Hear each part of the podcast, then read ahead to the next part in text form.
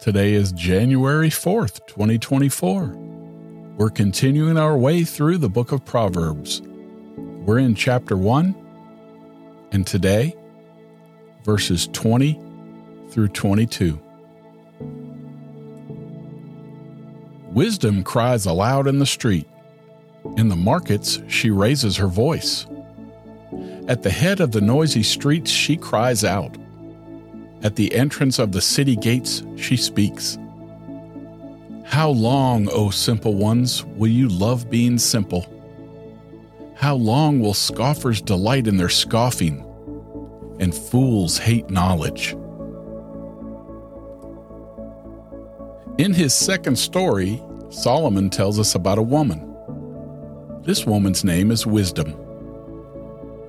The woman is upset and she is angry. And this is why she shouts.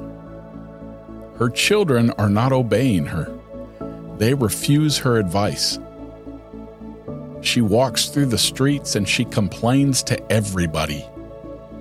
She even goes to the city gate. In ancient times, judges were at the city gate. She wants to obtain a judgment against her children. They are simple, evil, and foolish.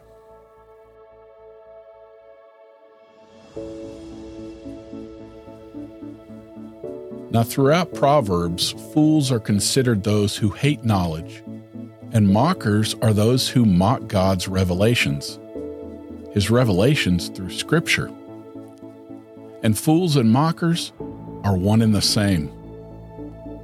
Proverbs points to the obvious fact that fools and mockers refuse acknowledging that God is God. Of course, if they had sense, they would respond to God immediately. John chapter 3 verse 20 explains it this way. For everyone who does evil hates the light and doesn't come to the light, lest his works would be exposed.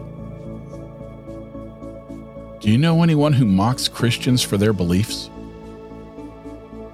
Do they actually know what Christians believe? Or do they hate knowledge? Do you know how God wants you to behave?